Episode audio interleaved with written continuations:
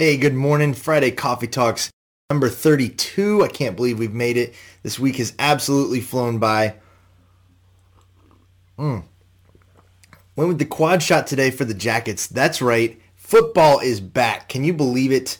The Jackets play tomorrow. We had our first college football game last night. My brother-in-law is stoked that the Buckeyes won. We're in the throes of fantasy football. We did my very first fantasy draft of the year this week. My wife joined the league. It is just, couldn't be more excited about football. So we're all Georgia Tech all the time over here. We've even changed the background lights to be white and gold for the Jackets. Head to toe Tech stuff. We're ready for game day tomorrow. But today's episode is actually going to be about something business related.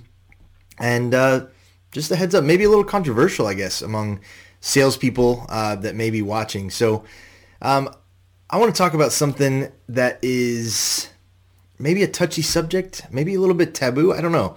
And that is paying for prospects, paying for attention from leads. It's an interesting concept because on one hand, it's seen as like a really like no-no, really big no-no, really tacky. But on the other hand, other versions of it are done all the time. So, I mean, in sales, you hear about all the time of people taking people to lunches and dinners and buying alcohol and happy hours, which are great. They're hallmarks of our job. It's part of the fun part of what we get to do. But then, you know, game tickets and events and, you know, gifts, giveaways, things like that. I mean, people do that all the time. And granted, some companies are significantly more extravagant than others in their giveaways and things like that. But when you really boil it down to it, when you're trying to break into a new account or, you know, prospect into a new group of people, it's really about capturing the attention and getting somebody to open your cold email or answer your call or take a look at what you have to say. Now, I'm not getting into the problems versus products discussion because I feel like that's settled. If you're selling a feature set, if you're selling a product, you're not going to do super well as if you're selling a problem that you solve. So we're not talking about that. I'm talking purely about what we're doing on the front end of new opportunities, new projects, meeting new people in the industry to get their attention, to get them to say yes to that initial meeting. And it's an interesting thing. I mean, if you can master this, you're going to have a very, very successful sales career.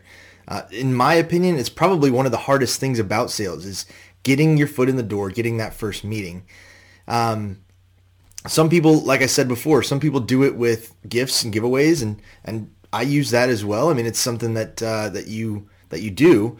But I saw it posted on LinkedIn a couple times this week, and that's what made me think about that this whole week is, you know, how is buying somebody a luxury box at a football game any different from handing them a stack of cash? Now, let me preface this by saying, I'm not handing wads of cash to anybody under the table. I'm not writing checks.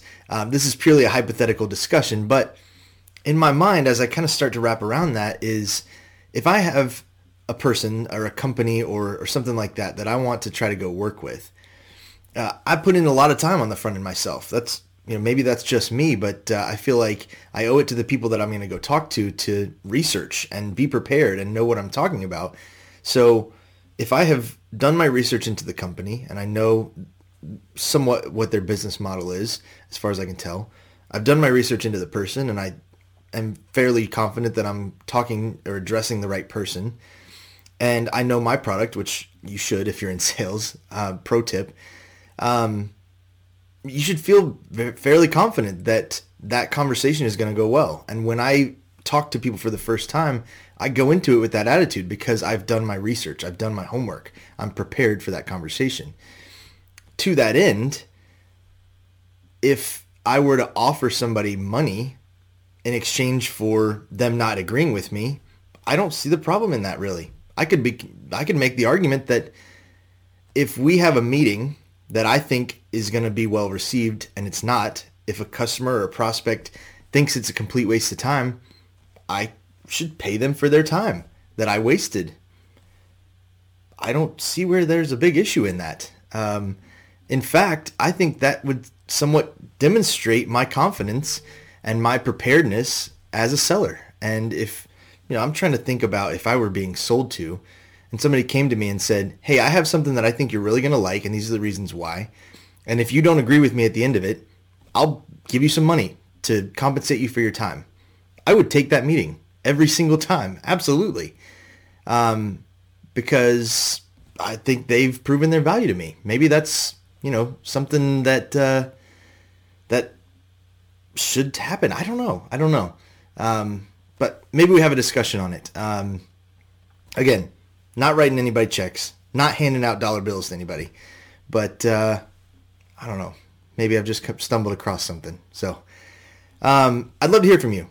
Love to have a discussion, have some feedback. Let me know your thoughts, because I think this is really interesting. Thanks for joining number 32 of Friday Coffee Talks. Enjoy your coffee. May it be hot this weekend, and may your team win. Go Jackets!